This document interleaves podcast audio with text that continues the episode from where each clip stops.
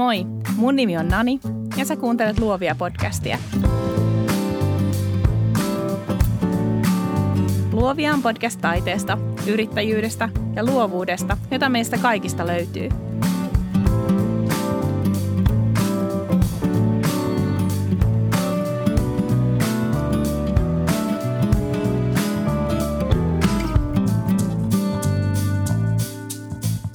Ruokataiteilija ja yrittäjä Jenni Häyrisen blogilla on kuukausittain kymmeniä tuhansia lukijoita.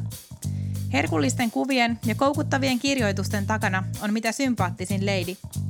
Innostava keskusteluni Jennin keittiössä valaisee ruokakuvaajan ja ammattiblokkaajan arkea suomalaista karjalanpaistista Bordeaux-maisemissa kuvattuun päärynä kakkuun. Mutta valitseeko Jenni mieluummin suolaisen vai makean? Se selviää ihan kohta. Nyt jaksoon. Jenni Häyrinen, tervetuloa Luovia podcastiin. Kiitos. Tykkäätkö enemmän suolasesta vai makeesta? Ehdottomasti suolasesta. mä tykkään kyllä kuvata makeita juttuja ja, ja tota, kyllä, mä, kyllä mä niitä aina syön ja palasen otan, mutta kyllä mä oon, niinku, kyllä mä oon suolasen ystävä. Mm. Mä oon myös eri, eri oikea vastaus. um, miksi makeita juttuja on kivempi kuvata? Ne on kauniimpia. Et mun mielestä äh, suolasten kuvaaminen on niinku sellainen aina pienoinen haaste. Äh, ne itsessään ehkä on niin sellaisia houkuttelevia tai kauniita tai äh, arjessa välttämättä, jos sä laitat ruokaa, niin, niin tota, eihän se niin kuin joku laatikko, ehkä makaronilaatikko, eihän se nyt ole kaunis, se ei ole instagrammattava. Mm, niin se on vähän haastavampaa ja, ja tavallaan mä tykkäänkin siitä sitten, että miten sä saat sen silti näyttää hyvältä. Mutta noi makeet, niin en mä tiedä, mun mielestä ne on itsessään niin kuin, tavallaan niin ei hirveästi tarvitse tehdä mitään, kun ne jo näyttää houkuttelevilta ja, ja tota, kaunilta, niin näin. Hmm. Um, onko sun mielestä suomalaiset ruuat ehkä vähän tylsän näköisiä? Varmaan riippuu siitä katsojasta. Niin, niin joillekin on makaronilaatikko. Onhan ne värittö, tai sellainen niin aika värittömiä. Että jos äh, sanotaan, että välillä mä teen vaikka blogiin jotain semmoista vähän niin kuin aasialaishenkistä tai äh, jotain kasvisruokaa tai sellaista, niin semmoista aika suosittua. Mä luulen, että se tulee just siitä, että siitä tulee niin kuin sellainen, ne herättää ne kuvat heti, kun niissä on enemmän väriä ja, ja teekö, että jotain vihreitä kun sitten taas sellaista niin kuin harmaata, kellertävän harmaata, just jotain mössöä tai jotain semmoista, niin kuin, en mä tiedä mitä, joku piirakka tai kaikki tämmöistä suolasta, mm. ne on aika semmoisia, joku teikö, Karjalan piirakka tai Karjalan paisti ja nehän on ihan... Niin, siinä on semmoinen tietty väripaletti. Niin, perunaliha. Joo. Vehnä. Niin peruna on ehkä se semmoinen niin koroste siellä vaaleana, niin. keltaisena. Niin. Mä olin just nyt tuolla Ranskassa siellä tota, ruokakuvaus, ruokakuvausworkshopissa, niin siellä joku just kysyi, että no mikä on niin kuin tyypillinen suomalainen ruoka tai sun niin kuin lempi, lempiruoka, niin kuin se on joku suomalainen. Ja se oli ensinnäkin hirveän vaikea vastata siihen, jotenkin miettiä, no en mä tiedä, tuli mieleen niin kuin just, että joku Karjalan piirakka. Ja sitten mä no Karjalan paisti. Sinni kysyi, mitä siinä on. no, Siis käytännössä se on niinku lihaa, perunaa, juureksia ja vettä. Ja sitten sellainen suola, pippuri, maks. niinku, niin. Et se, et, et se on mm. aika semmoista äh, niinku mautontakin tietyllä tavalla. Tai siis sellaista äh, luottaa Tasaista. aika pitkä, tasaista ja luottaa niihin niinku raaka-aineisiin. Että et semmoinen niinku mausteiden käyttö just on aika uutta tavallaan täällä päin. Mikä se on se yksi mauste, mikä siihen tulee, se lehti? Mä en saa sitä nimeä mieleen. Laakerilehti. Laakerilehti, niitähän pitää no, olla. Joo, joo, joo. Jossa tulee se tietty maku.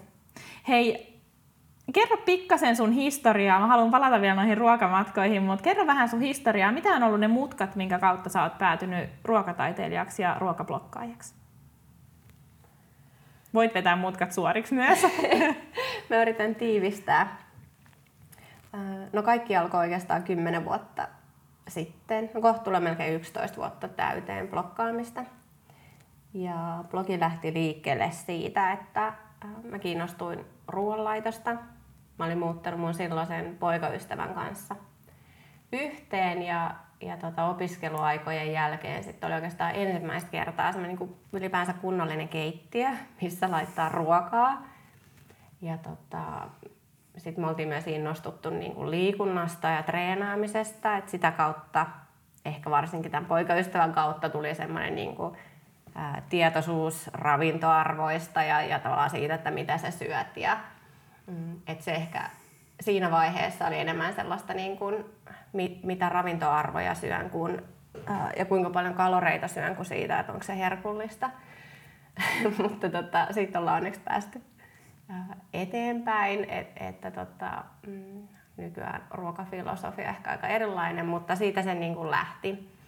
Ja tota, sitten mä kehitin myös omia reseptejä, me tykättiin laittaa ruokaa ja sitten mä tein omia reseptejä, että huomasin, että jo silloin oli niin kuin vaikea seurata jotain Helsingin Sanomien ruokapalstan niin kuin reseptiä, että mä sovelsin koko ajan ja, ja tota, mutta mä en muistanut niitä mun reseptejä enää sitten sen jälkeen, niin mä tajusin, että netissä on tällainen, tällainen alusta, mihin niitä voi kirjata.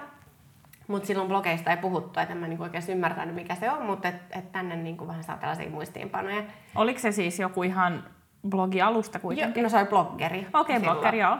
Se oli sellainen blogger käytännössä sitten vaihtoehtona melkein. Ja, ja, tota, ja sitten vähän aikaa meni, mä sen laskurin ja huomasin yksi päivä, että täällä oli käynyt sata ihmistä.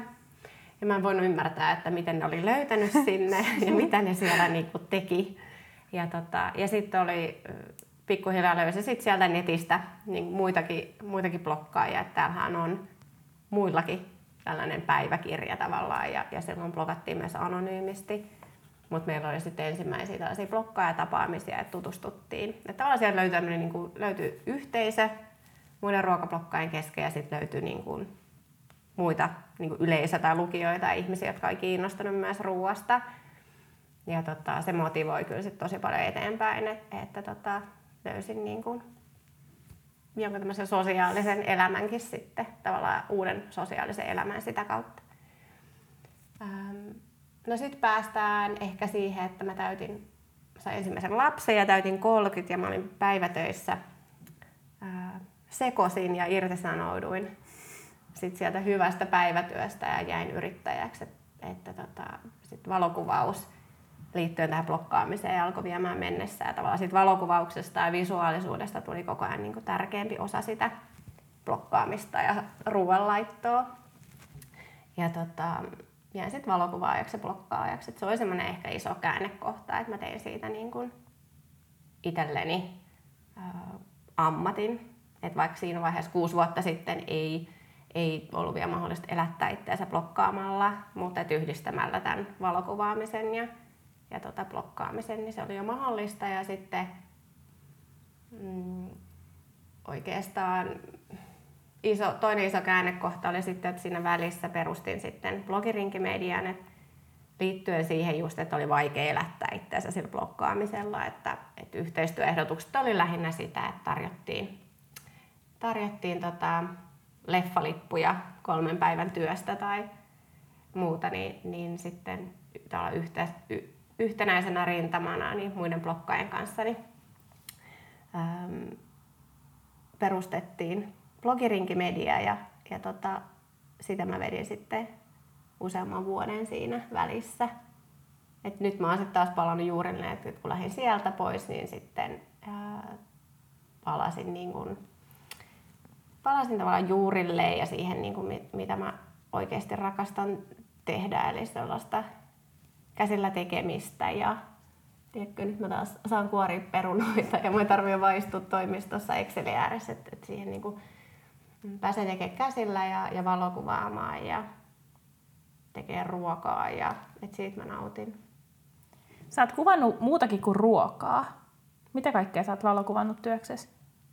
No silloin kun mä jäin valokuvaajaksi, niin, niin, niin mä tein oikeastaan ää, aika paljon jo ruokakuvauksia. Ja totta kai niin kuin tuotin sisältöjä esimerkiksi elintarvikalayrityksille, että reseptejä ja kuvia. Ja, mutta sen lisäksi niin kuvasin myös lehdille.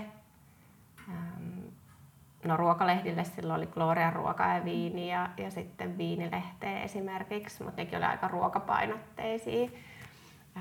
Ja silloin ura-alussa mä olin niin City-lehdessä, voi sanoa, että se oli semmoinen niin kuin oppikoulu tietyllä tavalla, että silloin mä kuvasin paljon henkilökuvaa. Ja tota, ähm, Mut ja sitten sä- myös mä kuvasin häitä. Niin, mä olisin kysynyt, että kuvasit sä häitä. Mä Joo. kuvasin kyllä häitä muutaman vuoden ajan, että et mä tykkäsin siitä tosi paljon ja, ja tykkään niinku henkilökuvauksesta ja mun mielestä häissä on vielä jotain tosi semmoista maagista. Ihmiset on hauskan näköisiä, kun on pukeutunut ja jotenkin sellaisia hyvän tuulisia yleensä häissä ja et se on niinku tosi hauska. Mutta sitten pari vuotta meni, niin sit jotenkin vähän uuvahti siihen, koska ne on yleensä sitten kesällä, ne kesähäät. Ja sitten itse perheellisenä meni aina ne kesäviikonloput niiden häitten kuvaamiseen, niin kuin lauantait. Ja sitten ne oli aika rankkoja päiviä, kun on 12 tuntia jaloilla. Mä tein vielä dokumentaarista kuvausta tosiaan sen koko päivän. Ja sitten sunnuntait vaan sellainen makas koomassa jossain sängyn pohjalla ihan väsyneenä. Ja sitten siitä vielä useampi päivä editoi kuvia, koska niitä oli aina tuhansia.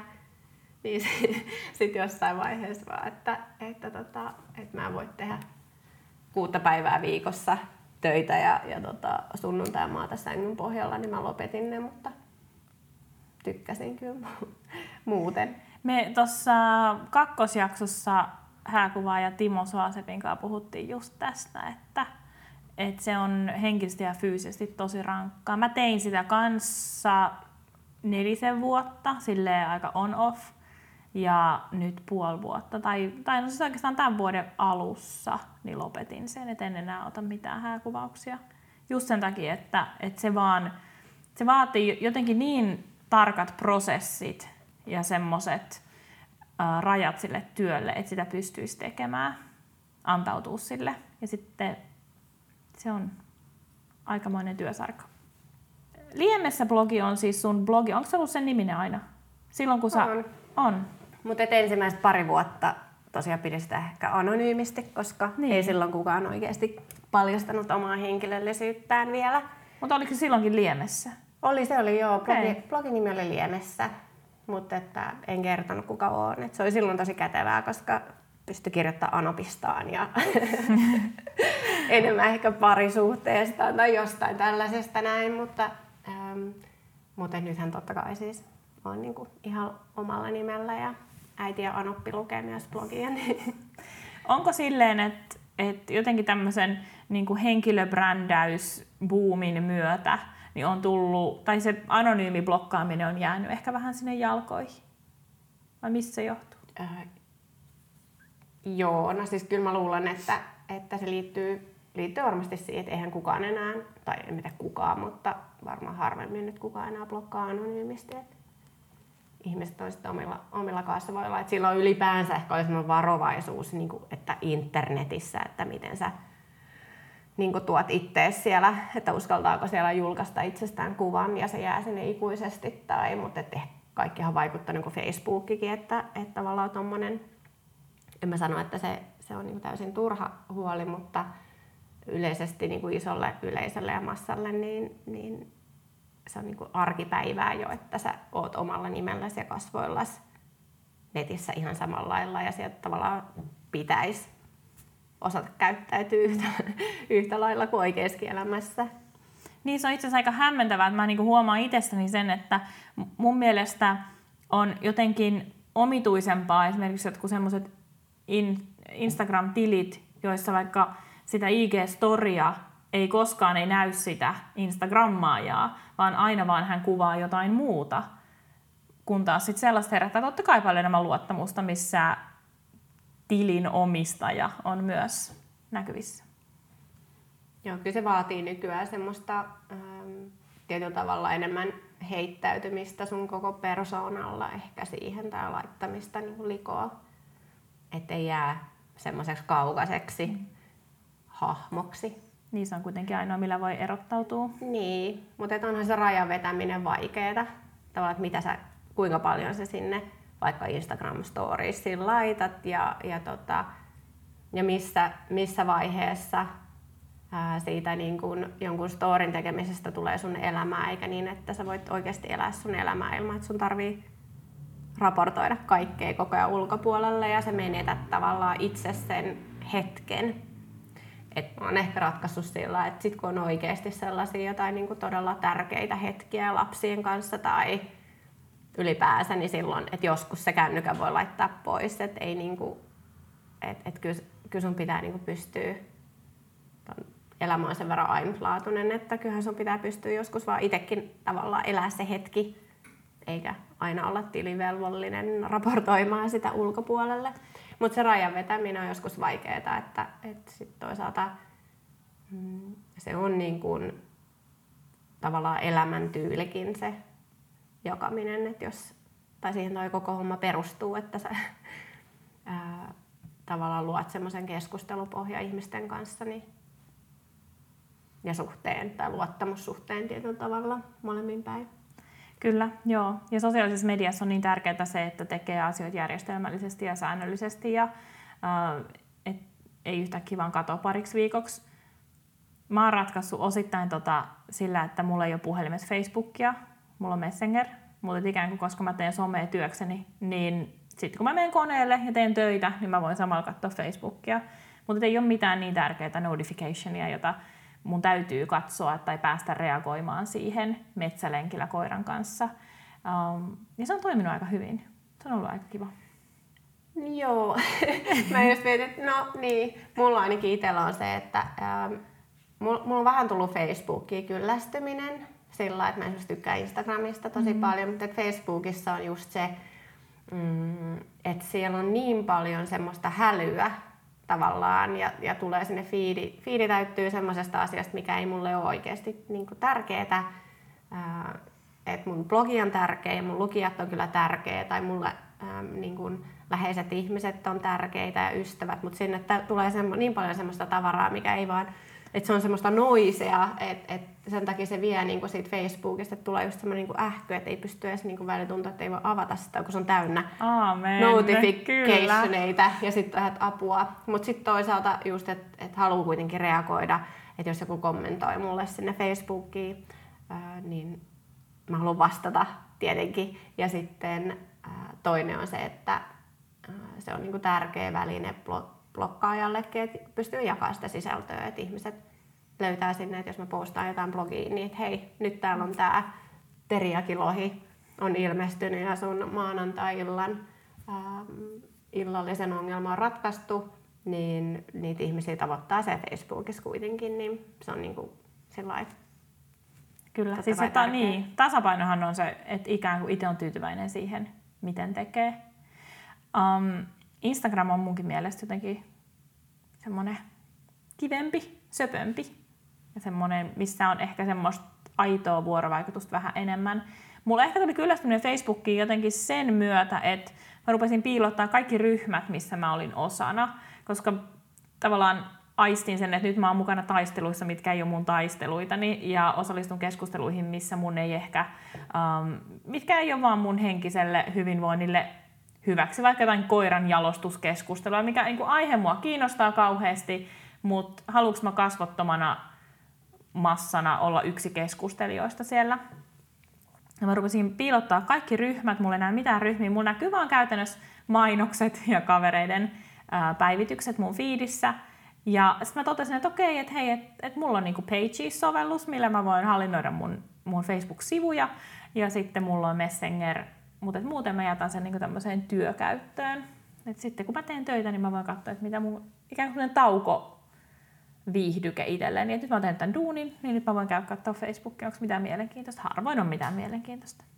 Vau, wow, sä pystyt tuohon. se ei ole helppoa aina, ei. mutta, ähm, mutta mulla tulee itselleni siitä rauhallisempi mieli. Mm.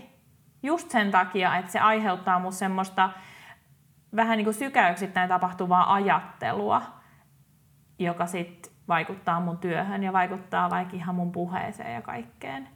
Mm. Niin, mm, joo, kyllä mä tunnistan joo. ton, että, että tota, äh, mäkin tein ihan välillä vaan työpäiväaikaista, että mä pistän sen vaan pois mm. selaimesta, ettei tuu, koska sieltä koko ajan tulee joku ding ding ding joka paikasta.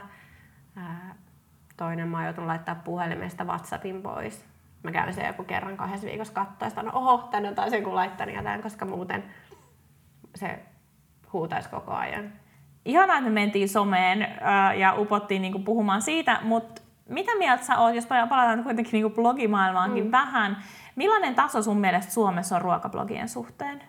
Mun mielestä Suomessa on aika tavallaan kova taso sillä, että jos ajattelee, että me ollaan pieni maa, niin meillä on tosi paljon ensinnäkin ruokablokkaajia, tasokkaita ruokablokkaajia, useampi, jotka tekee sitä niin kuin ihan jo ammatikseen ja kokopäiväisesti.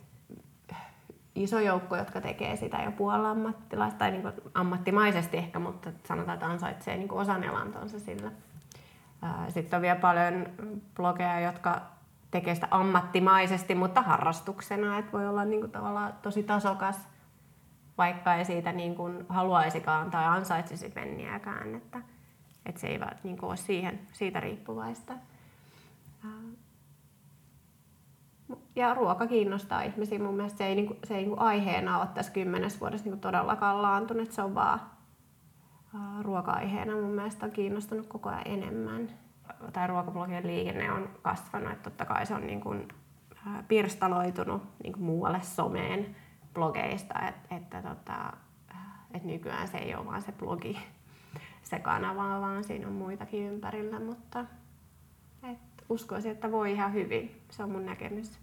Niin, kun mä tein äh, tässä tämmöistä pientä taustatutkimusta, ja vaikka mä en tunne siis blogikenttää juurikaan, niin mulla jäi siis tietysti niin valokuvaajana huomaa laadukkaan sisällön ihan siinä, että, että millaisia kuvia on ja, ja, ja näin. Ja sitten oli niin kuin, jotenkin nimenomaan ehkä ruokablogeissa tuli sellainen tarinallisuus tai semmoinen esiin. Että siellä oli tosi tarkkaan mietitty just teemoja, että et, et minkä tyyppisiä blogeja ne on. Ja kaikki on hyvin semmoista mm, järjestelmällistä tuntuu olevan ja näin. Että et, äh, ehkä tai mulla jäi sellainen mielikuva, että, että niin on hyvillä kantimilla ruokablokkauskene. Mä uskon, että monet suomalaiset seuraa myös ulkomaalaisia blogeja, toki varmaan mistä tahansa genressä. Mutta sieltä otetaan paljon vaikutteita, että et ne raja-aidat on hälventynyt.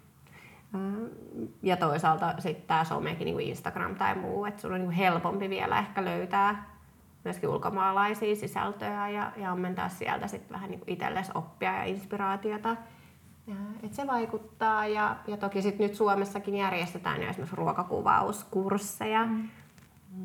Mä oon, mä oon itse pitänyt vaan kaksi. Et silloin ehkä kuusi vuotta sitten ensimmäisen ja, ja tota, tai kaksi tämmöistä isompaa ja sitten nyt oli viime keväänä ää, ruokakuvauksesta ja sitten no sen mä tein yhteistyössä muidenkin kanssa somesta, mutta Mm, mutta sitten on muitakin toimijoita tullut, jotka pitää ruokakuvaus ja, tai blokkaamisesta ylipäänsä, että sulla on niin kun semmoisia vä- välineitä ja oppia mm. käytössä myös ehkä eri lailla, koska siihen ei, ei siihen ole virallista koulutusta, miten sitä kuuluu tehdä tai muuta, että sun pitää itse hankkia se. Niin ja meillähän on Suomessa hyvin vahva tällainen um, työväenopisto tai opisto. Suomalaiset rakastavat erilaisia kursseja ja ja työväenopistossa pidetään ruokakursseja, niin ehkä se on aika luontainen jatkumo siihen, että sitten ehkä se synnyttää blogeja ja se synnyttää kiinnostusta valokuvaukseen ja tietysti koska ruokakuvathan on ehkä kauneinta mitä on olemassa. sun Liemessä blogi on pyörinyt siis 11 vuotta. Kohta. Kohta, kohta on kymppisynttärit on ollut jo. Mutta sulla on nyt joku uusi juttu, joka on Nordic Food Tales. Mikä se on?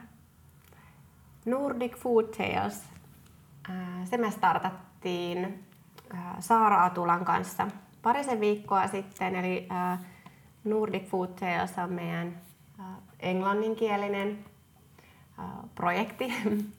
ja, ja se nyt alkoi sillä, että me avattiin siis Nordic Food Sales Instagram-tili ja se syntyi oikeastaan siitä, että mä niin kuin pitkään, pitkään haaveillut siitä, että voisi myös tehdä niin kuin blokkausta tai, tai ylipäänsä sisältöjä niin englanniksi, mutta, mutta kun jo Liemessä blogiakin tekee suomeksi niin kuin kokopäiväisesti ja, ja, tota, ja se todella vie, sen, niin kuin, se on koko päivä duuni, ää, pelkästään sen pitäminen ja somekanavat saati sitten muut muut työt siinä ohella, niin, niin se, että sä lähdet tekemään jotain, jotain uutta tiliä sen kaiken ohella, ja mä en halunnut tehdä sitä vasemmalla kädellä, niin se on vähän niin kuin jäänyt sitten pöytälaatikkohaaveeksi. Ja, ja tota, mutta sitten Saara Aatulan kanssa niin me ollaan nyt lyöty kirjaprojektin lisäksi hynttyyt yhteen, niin sanotaan, että me tehdään paljon erilaista yhteistyötä. Niin, niin tota, kesällä, kun kuvattiin kirjaa ja, ja me sujuu se yhteistyö tosi kivasti ja saumattomasti, mistä ei ollut tietysti mitään takeita, että miten kahden luovan ihmisen yhteistyö sujuu, että tuleeko siitä mitään, mutta se meni kivasti ja sitten alettiin vaan pallottelemaan ideoita aina siinä samalla kun kuvattiin. Ja yksi oli tämä, että me alettiin puhua sitten englanninkielistä tilistä. Ja meidän olisi, olisi tosi kiva ylipäänsä tutustua kansainvälisesti niin kuin muihin blokkaajiin. Sama, mikä on ollut niin kuin parasta antia täällä Suomessakin, niin kuin, että saanut uusia ystäviä sitä kautta. Ja, ja tota, mutta se kielimuuri on tietysti iso, kun täältä Euroopan perukoilta blokkaa suomeksi, niin, niin tota, se, se ei auta siihen tutustumiseen. Niin, niin sitten päätettiin perustaa englanninkielinen tili.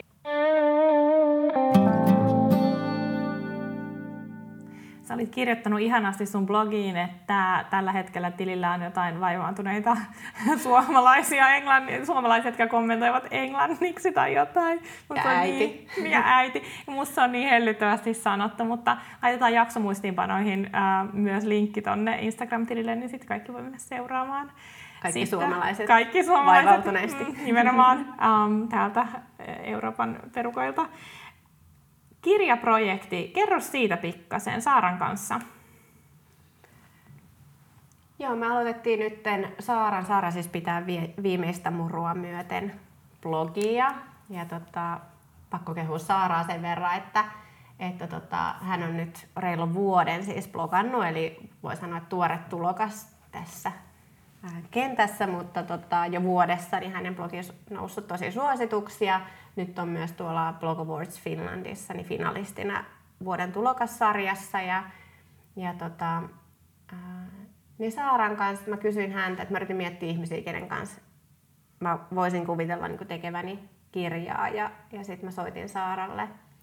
Ja hän innostui sitten tästä ideasta, mikä mulla oli. Ja, ja tota, lähdettiin yhdessä tekemään. Eli me ollaan nyt kesä, touko-kesäkuu kuvattu käytännössä kokoaikaisesti sitten kirjaa, joka ilmestyy nyt maaliskuussa 2018. Siihen tuntuu, että on vielä ikuisuus, mutta et se on tulossa. Mm, se on ihan just, koska aika menee niin nopeasti. Mm. Mm.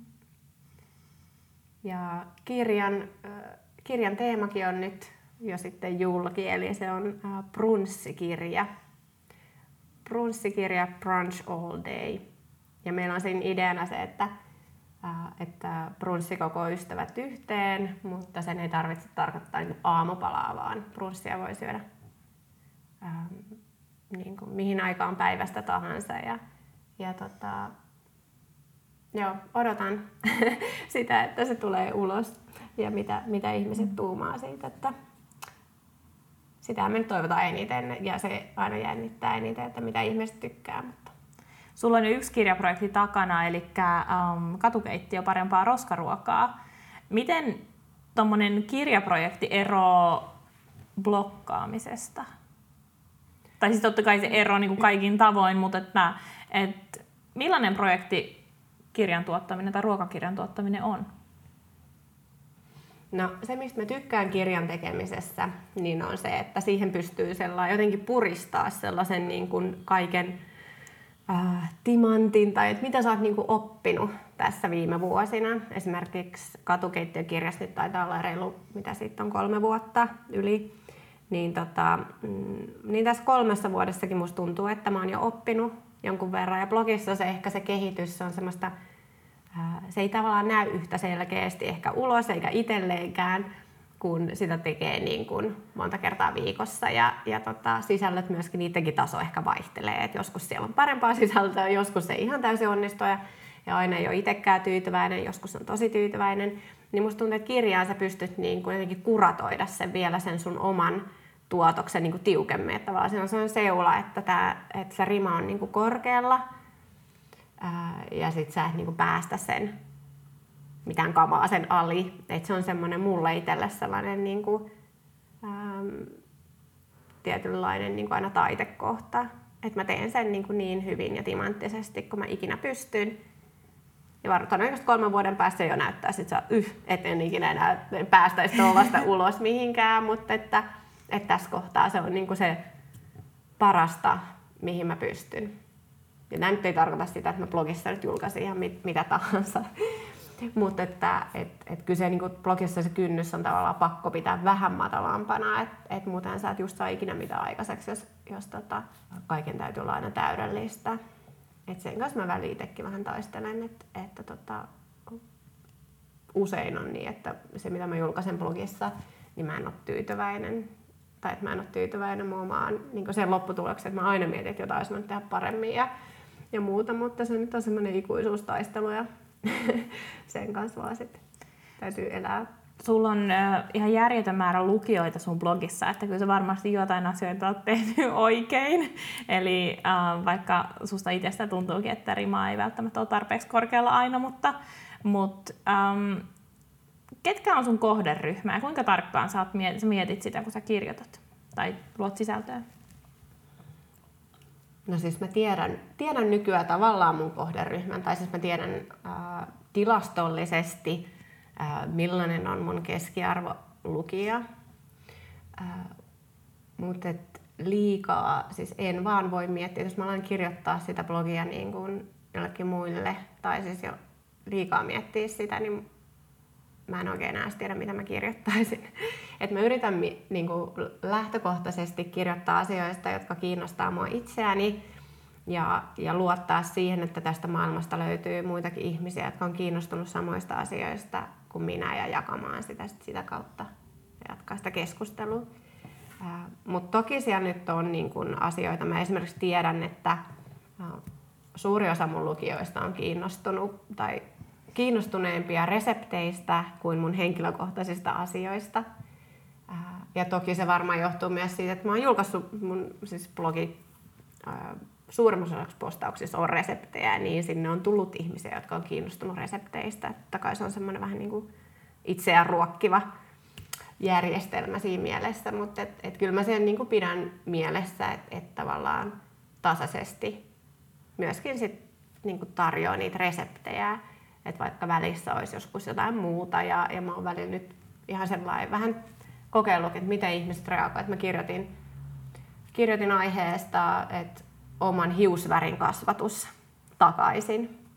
Niin, niin tavallaan se, että miten mun lukijat tuommoiseen, että yhtäkkiä jotain ihan muuta, mikä ei liitykään ruokaa, vaikka se liittyy ehkä semmoiseen lifestyle. Niin, mm. lifestyle ja, ja tota, että kyllä niin ruoastakin vaikka pyrkii välttämään lisäaineita tai ylipäänsä puhdas ruoka on niin kuin keskiössä, niin sitten et ei se niin kuin ihan täysin kaukana ehkä siitä, mutta kuitenkin jotain ihan muuta. Niin tota, mut No miten Kyllä kävi? luulen. siis, äh, jos, haluaa, jos haluaa vaan tuottaa siis esimerkiksi Instagramissa, niin, niin tota, sisältöjä, joista ihmiset tykkää, johon saa tykkäyksiä, niin pitää julkaista kakkuja. Mm. Äh, niin kuin, ja sitten vielä parempi, jos vaikka kuvaston kakku ja koira. Et se on ehkä semmoinen Instagrammattavin yhtälö, mitä mä oon löytänyt, mutta se ei ehkä sitten ole itselle enää niin mielenkiintoista, tai mulle henkilökohtaisesti, jos on kakkublokkaa, niin sitten ehkä, mutta itselle, että kyllä se pitää pitää sellainen tasapaino, että se on niinku itselle myös mielenkiintoista, eikä vaan tuota jollekin muulle jotain sisältöä, koska eihän mä oikeasti voi tietää edes, mitä just joku ihminen haluaa se on ollut näissä podcasteissakin mun ykkösprioriteetti, että, että kaikki vieraat, joihin mä otan yhteyttä, täytyy olla sellaisia, että kun mä heihin, mä saan vaikka jonkun liidin joltain, että hei, et kurkkaa toi tyyppi, niin sit jos mua ei yhtään kiinnosta, niin en mä ota yhteyttä. Et täytyy olla joku semmonen, mihin mä itse jään kiinni. Ja esimerkiksi sun kohdalla se oli se, että sun ruokablogi ei näytä kenenkään muun ruokablogilta. Se näyttää sun ruokablogilta ja jotenkin um, ehkä nimenomaan visuaalisesti ne kuvat ei ole ihan sen näköisiä, mitä muilla on ruokakuvia.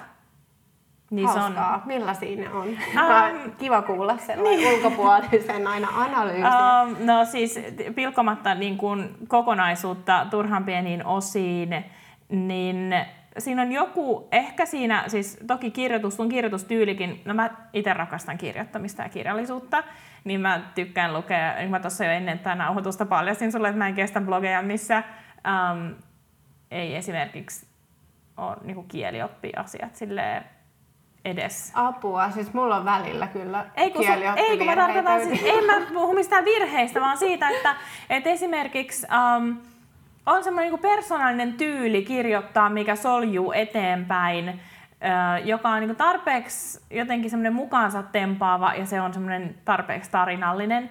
Ja sitten sun kuvat ei ole turhaan semmoisia jotenkin semmoisia niin steriilejä ja semmoisia. Mä voin ihan oikeasti kuvitella, että sitä teriakilohta on syöty, vaan että se ei ole vaan niin tehty, tehty jotenkin tätä varten. Ja ehkä se on just semmoinen, mi- mihin mä sitten tykästyin. Ja mä aion itse kokeilla sitä teriakilohta. Um, mutta sitten niissä kuvissa on ehkä joku vielä semmoinen, joko se on sun editointityylissä tai jossain, mutta sä oot pitänyt kautta rantaa niin koko ajan saman linjan. Ne ei ole ehkä ihan sitä, mitä on tottunut. Se on hauska kuulla, koska musta tuntuu, että mä itse taistelen koko ajan sen kanssa, kun mä tykkään tavallaan itse eri tyyleistä ja kokeilla kaikenlaisia, luoda erilaisia tunnelmia, niin sitten blogissa se menee helpommin vielä läpi, että se voi vaihdellakin vähän. Äh, Mutta sitten esimerkiksi Instagramissa, joka on vähän semmoinen portfoliogalleria, jossa niinku tavallaan ihmiset ketä mä ihannoin siellä eniten, niin tämä on siis vaan mun henkilökohtainen ää, perversio, mutta se on niinku, mä tykkään siitä, että se esimerkiksi Gallerit on hyvin yhtenäinen ja, ja nykyään on siis työkaluja Instagramia varten, että missä sä äm, niinku etukäteen äm, mallaat ne kuvat, että ne sopii ja ne on niinku yhtenäisesti. Ja semmoista työkalua itse asiassa nyt käytetään tässä uudella tilillä itsekin. Ää, mun hei, tuolla suomalaisella liemessä tilillä en käytä. Et se on sellainen sekavampi ehkä, mutta, mutta tota, et mä ihannoin sellaista itse, että olisi joku tyyli. Mutta se on hirveän vaikea itse nähdä, että äh, niin katsoa omaa työtään ja nähdä si- siinä. Et mä oon joskus, joku muukin on sanonut, että nähnyt mun kuvan jossain ja sanonut, että heti tunnistet, että on Jennin kuva. Ja musta taas itsestä tuntuu, että mulla ei ole mitään tunnistettavaa tyyliä, mä en tiedä mikä se on. Ja, ja tappelee sen kanssa, että mä haluaisin, että mulla on semmoinen. Mutta se on hassua, että mulla varmaan on sellainen, mä en vaan itse näe sitä. tai se on vaikea nähdä. Niin ja mä oon saanut ihan samaa palautetta omissa töistäni. Ja jotenkin välillä tuntuu, että eihän tässä ole mitään erilaista. Että nämä on kaikki sitä samaa. Mutta ehkä me ollaan liian lähellä vaan mm. sitä omaa tekemistä. Ja ehkä se on just vähän tämmöinen myös kun tekee vain itekseen duunia, niin se on myös se semmoinen riski sitten, että et ei pysty ottaa sitä askelta kauemmas ja arvioimaan vähän, vähän edes objektiivisemmin sitä omaa tekemistä, mitä ehkä palkkatöissä pysty, koska sä tuotit jotain, jotain toista varten. Mutta se on ehkä yrittäjyydessä semmoinen tavalla sa, samalla aikaa riski ja, ja siunaus. Hmm. Mun mielestä on hyvin äh, Eva Cosmos Flores, joka oli siellä pitämässä Ranskassa workshoppia, niin hän sanoi jotenkin tästä asiasta niin, että, ää, että kun sä teet sitä niin kuin tavallaan sydämellä tai, tai tuotat jotain, niin sulla on oma tyyli, koska sinä olet luonut sen. Et mun mielestä se, että jotenkin luottaa vaan siihen, että silloinhan se on. Mm. Sulla on se oma tyyli, että sun ei tarvii matkia ketään tai muuta kuin se se on niin kuin susta lähtöisin olevaa. Ja sen oman äänen ehkä löytää vaan käyttämällä sitä mm. ja tekemällä vaan jotenkin järjestelmällisesti ja ei luovuttamalla, kun tulee joku yksi vaikea kohta, tai koska niitä notkahduksia tulee aina. Se on tuossa jo yksi, mitä mä uskon, että äm, blokkaamisessa, jos siitä haluaa itselleen varsinkin ammatin tai ylipäänsä niin kuin, äm, tehdä sitä, niin se pitkäjänteisyys on yksi, että sä jaksat vuodesta toiseen, kuukaudesta toiseen, viikosta toiseen, tavallaan päivästä toiseen. Että siinä pitää olla semmoinen niin kuin johdonmukaisesti ja, ja tota sinnikkäästi tehdä sitä. Että aina ei lähe. Että joskus lähtee ja se on ihana tunne, kun on tullut sellaisia ähm, hetkiä, jolloin joku vaikka postaus, että sä kirjoitat sen, niin kuin, että se vaan näppäin laulaa ja se, niin kuin kaikki, se vaan tulee se teksti ja se on sairaan nopeasti valmis ja sulla on jotenkin se niin kuin, siitä tulee jo siinä se, se tajut tavallaan kirjoittaessa jotain, ainakin heti kun se on valmis, että jes, että ihanaa, se tuli vaan helposti. Ja sitten suurin osa ajasta on sitä, että tuijottaa sitä tyhjää ruutua ja miettii, että mitä mä kirjoitan. Ja tota, yleensä mä teen vaan sit sillä että jos on tyhjä ruutu ja mulla ei oikeasti, kuvat mulla tulee helposti ja reseptiä, sitten välillä mä vaan tuijotan sitä niitä, että, mitä mä, että mulla ei ole mitään sanottavaa, ketä ei kiinnosta. ja tota, mm, niin sitten mä yleensä vaan kirjoittaa jotain, että mitä mun päässä vaan liikkuu, mitä nyt on tapahtunut. Ja sitten mulla tulee niinku useampia ää, tavallaan tekstejä, semmoisia minitekstejä siihen. Ja sitten mä niistä vähän niinku valitsen, että mikä, mikä nyt resonoi tai olisi jotenkin järkeä, mistä mä pystyn ottaa kiinni. Muut sitten deletoin ja sitten mä lähden siitä niinku jatkamaan sitä. Mutta kyllä se välillä on vaan niinku, olla jumissa. Mutta sitten kyllä se sitten vaan, siihen auttaa se, että sitten vaan yrittää saada sinne niin kuin jotain mm. paperille ja kyllä se sitten niin kuin se lähtee sit purkautuu. Et. Eikä mene Facebookiin esimerkiksi katsoa. Siis mulla on se paha mm. tapa, että kun mulla tulee semmoinen just kirjoittamiseen liittyen, että kun mä kirjoitan ja sitten tulee se vaikea kohta, jolloin mun vaan pitäisi kääntyä sisäänpäin ja miettiä sen mm. kohan yli, niin ei, mä en kestä sitä vaikeutta, vaan mä menen katsoa Facebookia, että onko nyt mitään mielenkiintoista. Ja itse ikään kuin se ajatus katkee siihen, vaikka mun vaan pitäisi yrittää, yrittää olla itteni kanssa ja kirjoittaa sen mm. yli. Ja joskus voi auttaa se, no ehkä Facebook on se ratkaisu, mutta munkin välillä on sellainen, että mä jätän sen sitten niinku hetkeksi. Mm. Että jos mä saan sinne jotain, ää, semmoinen niinku, vähän puoliväkisin kirjoitettu joku teksti, ja jos mulla on vaan mitenkään aikaa, niin mua auttaa, niin, että mä nukun yön yli. Että mä harvemmin julkaisen mitään sellainen ihan niin kuin samoin tein. Ainakaan sellaisia, mitkä on ollut sit omastakin mielestä onnistuneita tekstejä. Ne yleensä pitää vähän hautua. Ja sitten kun palaa siihen, niin sitten se jotenkin kirkastuu se ajatus. Nukkuminen, Joo. se Joo. auttaa. Mulla on, mä kirjoitan yleensä aamusin ja sitten mä käyn koiran kanssa lenkillä muutaman tunnin ja sitten ylisyön lounasta ja näin. Ja sitten mä tuun takaisin koneelle ja sitten mä katson, että mitä tuli tehtyä ja toivon, että mä oon vielä samaa mieltä itteni kanssa. Ja se on ehkä vähän toi sama justiinsa. Mm. Mä oon taas aamuihminen, että mä niinku aamulla tuotta, mm. Tuotan hyvin ja, ja näin. Ja sitten illalla on taas sellainen, että mun ei niinku, mun on se, että illalla jos menee liian myöhään yhdeksän jälkeen, niin mä totean, että mun ei kannata tehdä mitään. Että mä mieluummin laitan niinku aamulla viideltä kellon soimaan ja otan kahvikupin ja alan tekemään, jos mun pitää vaikka olla yhdeksältä aamulla valmiina että mä nukun ensin, koska mm. se on niin hidasta ja takkusta illalla, että mä en vaan niin kykene. Eli tauko jonkun tuotta, tuotan, tuotannon, jon, jonkun tekstin tuotannon välille, niin mm. se auttaa. Oli se tauko sitten mikä tahansa. Mm. Se on kyllä se on hyvä vinkki. Nyt varmasti jotka kuuntelee tätä, niin ajattelee, että no menkää nyt niihin ruokamatkoihin jo. niin, uh, kerro pikkasen, sä käyt ruokamatkoilla ja sulla on sun blogissa ihan omistettu yksi kategoria ruokamatkat. Ja kun sitä klikkaa, haluaa itsekin mennä ruokamatkalle vähintäänkin syömään. Joten voitko kertoa nyt näistä ruokamatkoista? Miksi sä käyt niillä, missä sä käyt? Sä olit just jossain, jotain kerro. No ruokamatkailu siis sinällään äh, ihan itsessään tarkoittaa sitä, että että kun me matkustetaan, yleensä matkustetaan perheenä suurimmaksi niin me valitaan ne ruoka- tai meidän matkakohteet käytännössä niin kuin joko ravintoloiden tai sen ruokakulttuurin mukaan. Eli me matkustetaan ruoan perässä. Tai jos me mennään johonkin kohteeseen, jos olisi syystä tai toisesta lukittu, niin me selvitetään, että mikä siellä niin kuin etukäteen, että siellä paikan päällä, missä kannattaa syödä, mitä siellä on niin kuin, syötävää, nähtävää.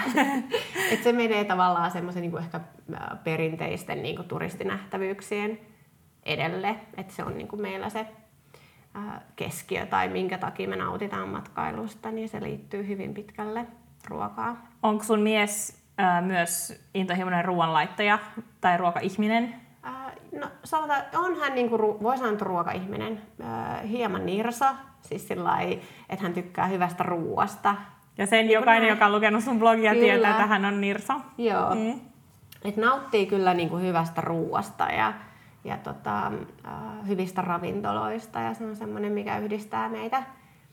Et tykätään molemmat ja, ja nythän me kyllä sitten, kun matkustaa lasten kanssa, niin edelleen käydään ravintoloissa ää, ja hyvissäkin ravintoloissa, mutta ei ehkä nyt ihan sellaisissa niin kuin, enää se Michelin paikoissa tai niin kuin liian sellaisissa kliinisissä. Että semmoiset, se on kuitenkin niin nautinnollinen ää, illallinen kaikille.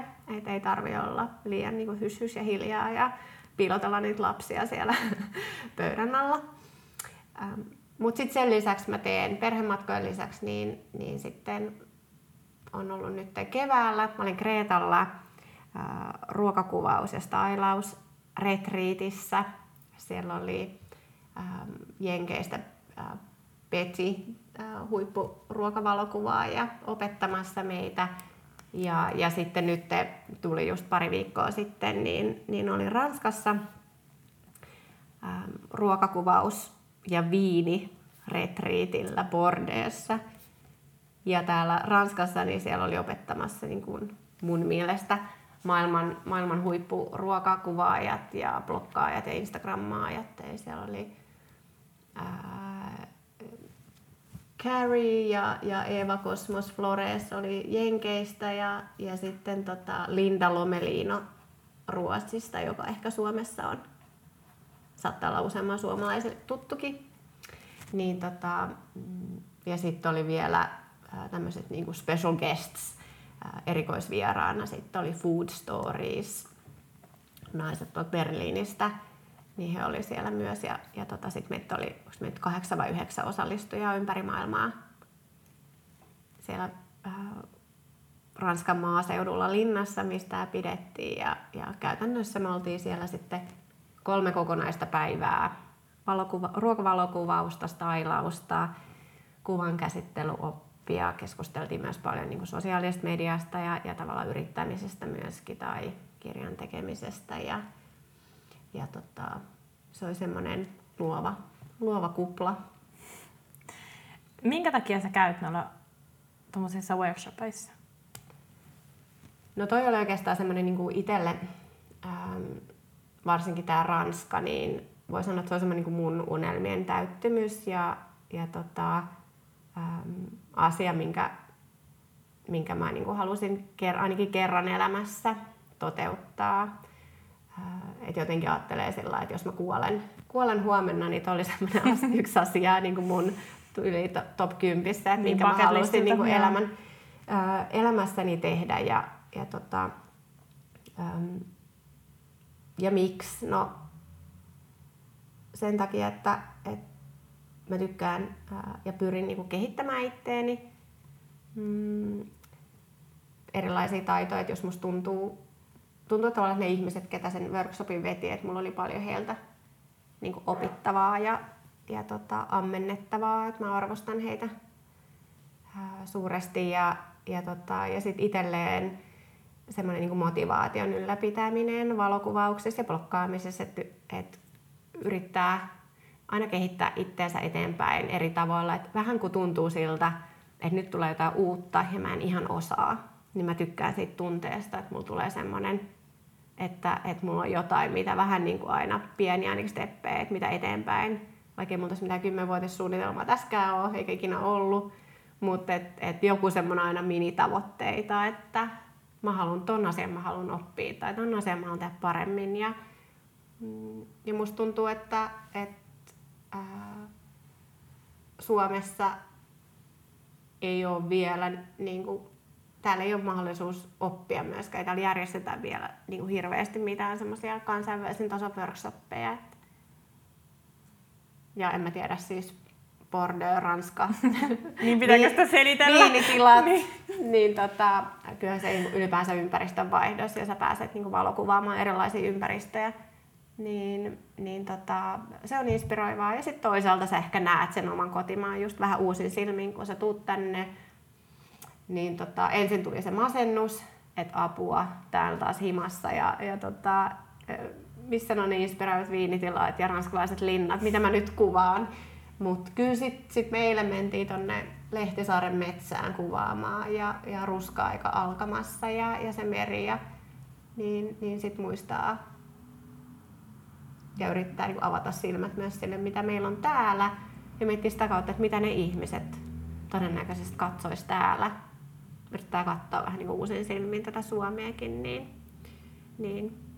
Ja mä nyt toivon, että tuonne meidän uudelle englanninkieliselle tilille me myös pystyttäisiin tuoda sellaisia asioita täältä Suomesta ja suomalaisesta ruokakulttuurista, mitä ehkä ää, ei aina suomalaiset osaa arvostaa, mutta ehkä joku maailmalla näkisi sen jotenkin eksoottisena tai mielenkiintoisena. Eikö muuten nyt just tullut joku, että tuli eilen vai jos, kun, mikä päivä mä luin, että sallittiin Suomessa hyönteisten kasvattaminen ravinnoksi?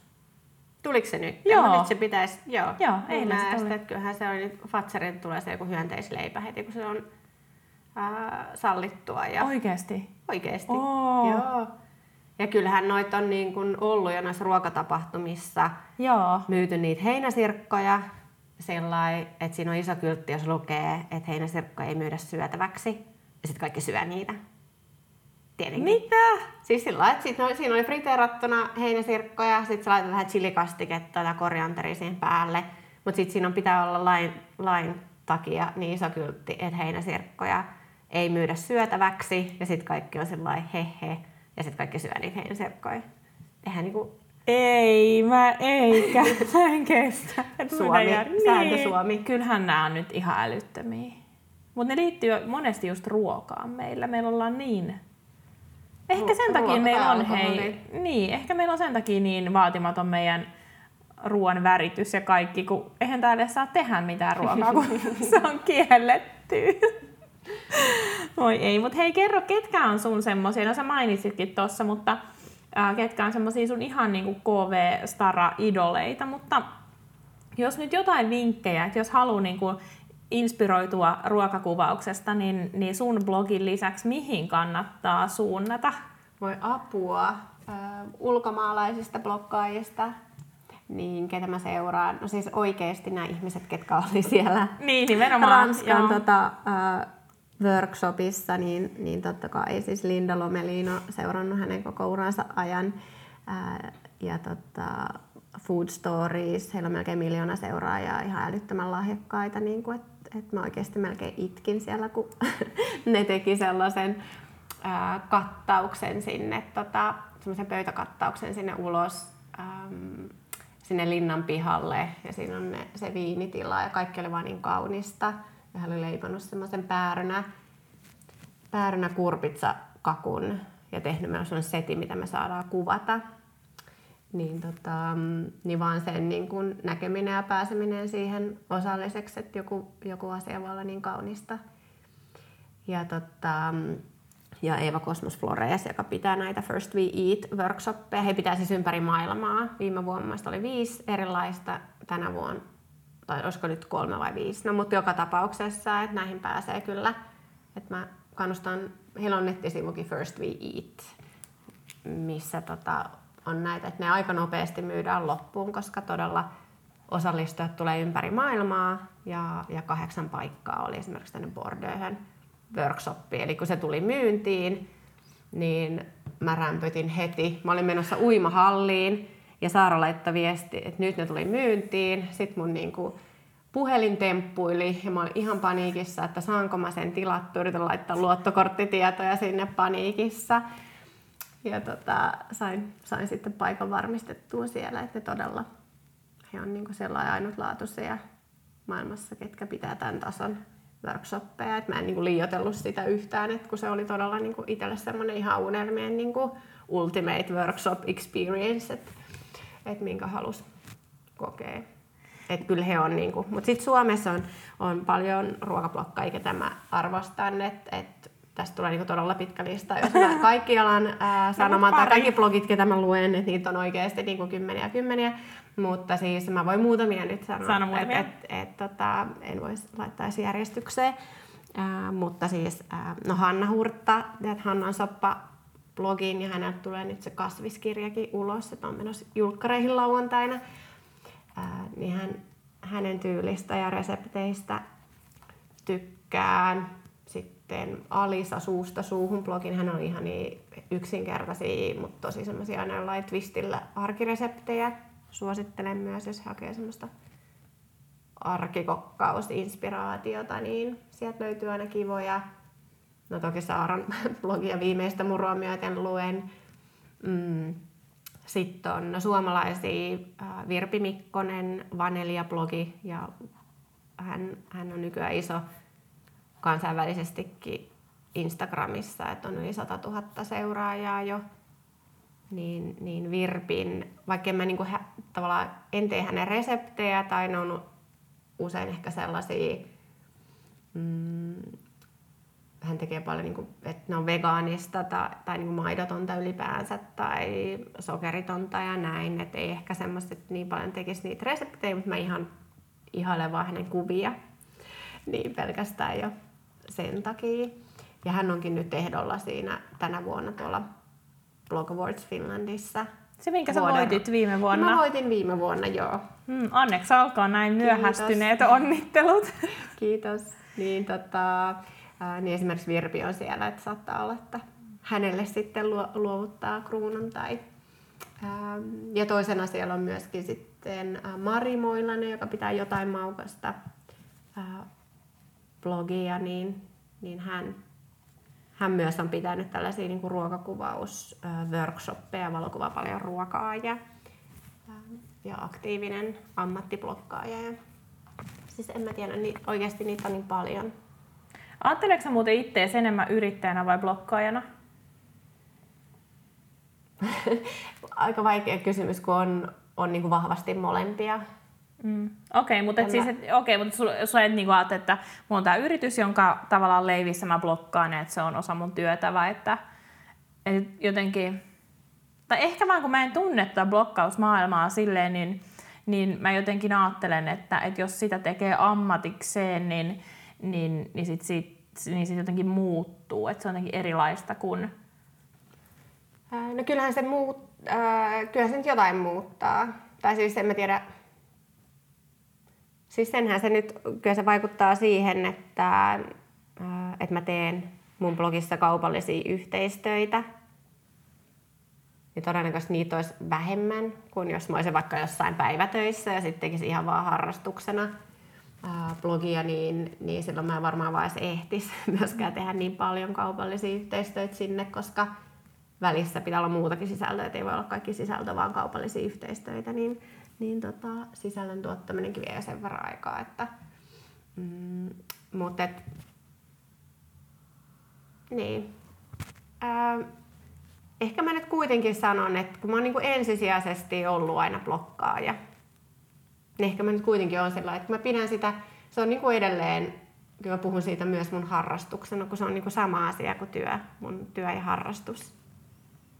Eikä niin. mun ollut tarkoitus laittaa sua valitsemaan, mutta musta se on vaan niin. mielenkiintoinen semmoinen um, ajattelukulku justiinsa se, että kun, kun mäkin ajattelen niin, että, senhän, että täytyyhän se jotain, jotain muuttaa. Jos mä ajattelen itteeni kuvaajana ja jotenkin, että kyllähän sitä myötä, että siitä on tullut mun työ, niin tietysti se tietty taso, että aina pitää tuottaa niin tietyn tason työtä, niin se on jo ihan ykkös, se, että mä maksan laskuni sillä, jolloin mikään semmoinen niin näkyvyyttä vastaan tehty duuni, niin se on aivan, silloin se on ihan erilaista.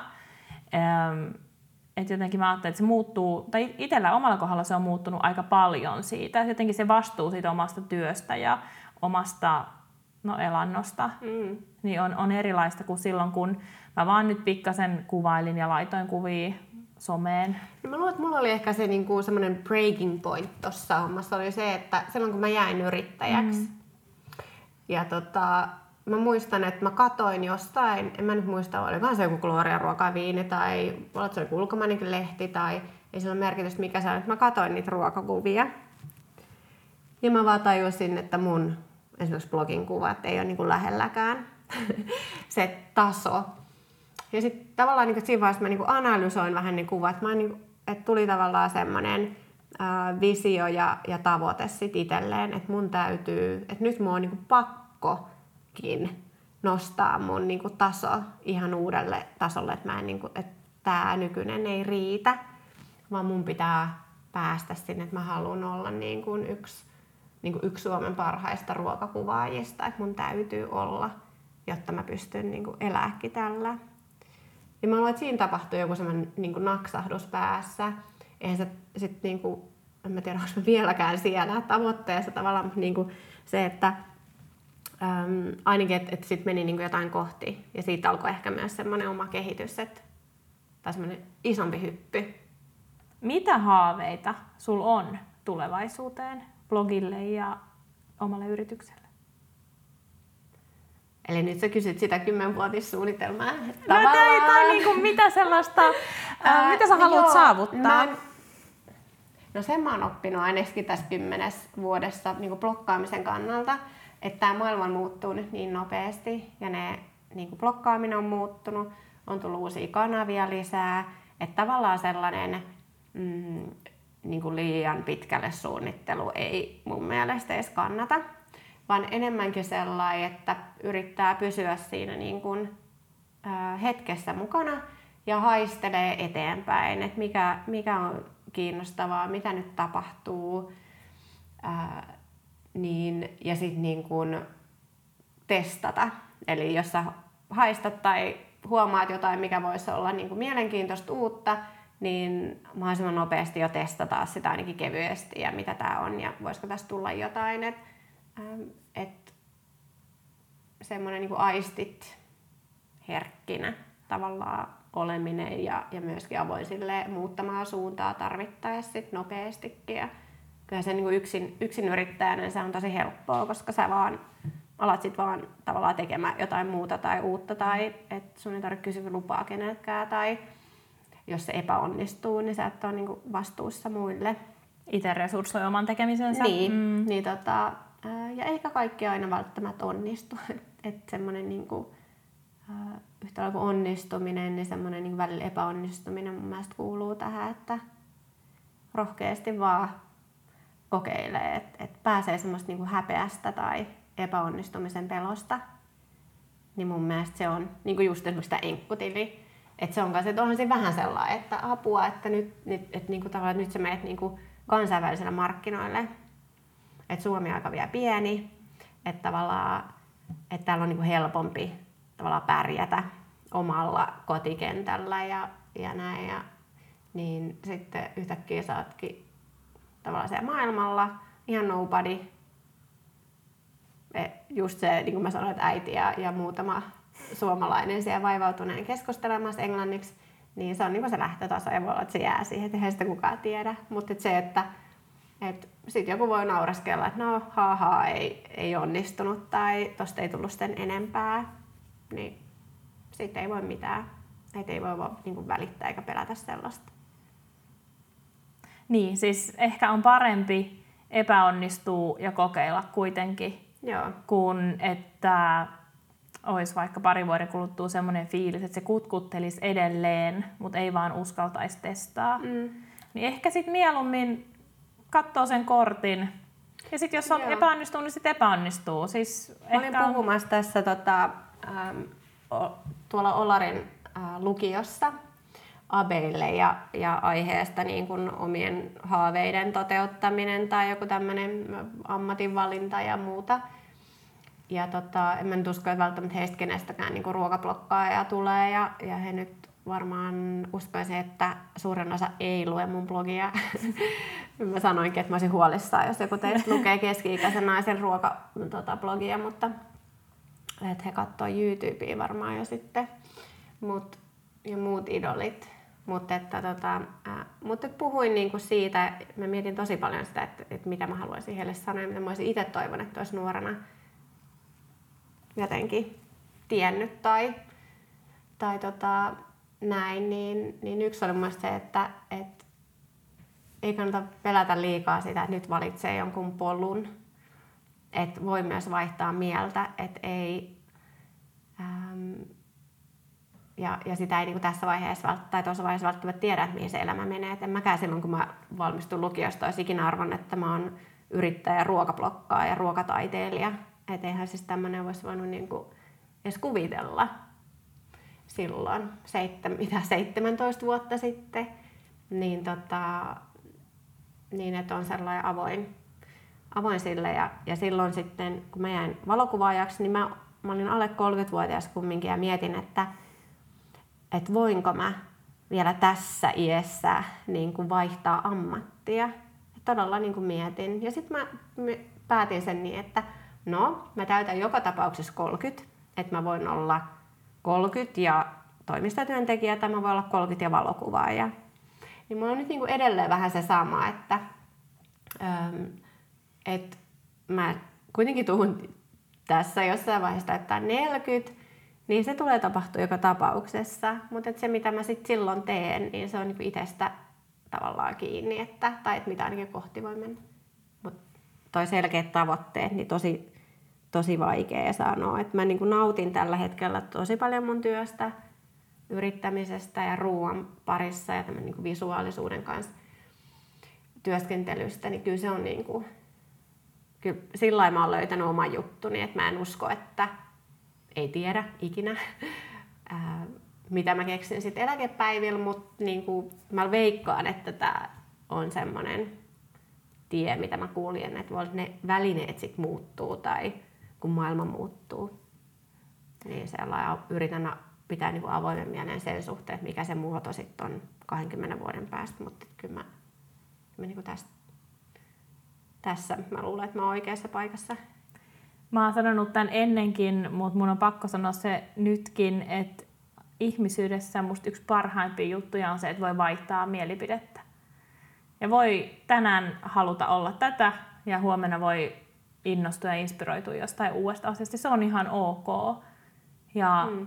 oli ihan älyttömän hienoa, että sä pidit tämmöisen ää, motivointipuheenvuoron tässä, koska siis ihminen täyttää 30, ihminen täyttää 40 ja tärkeintä on olla tyytyväinen siihen, mitä, missä on ja mitä tekee.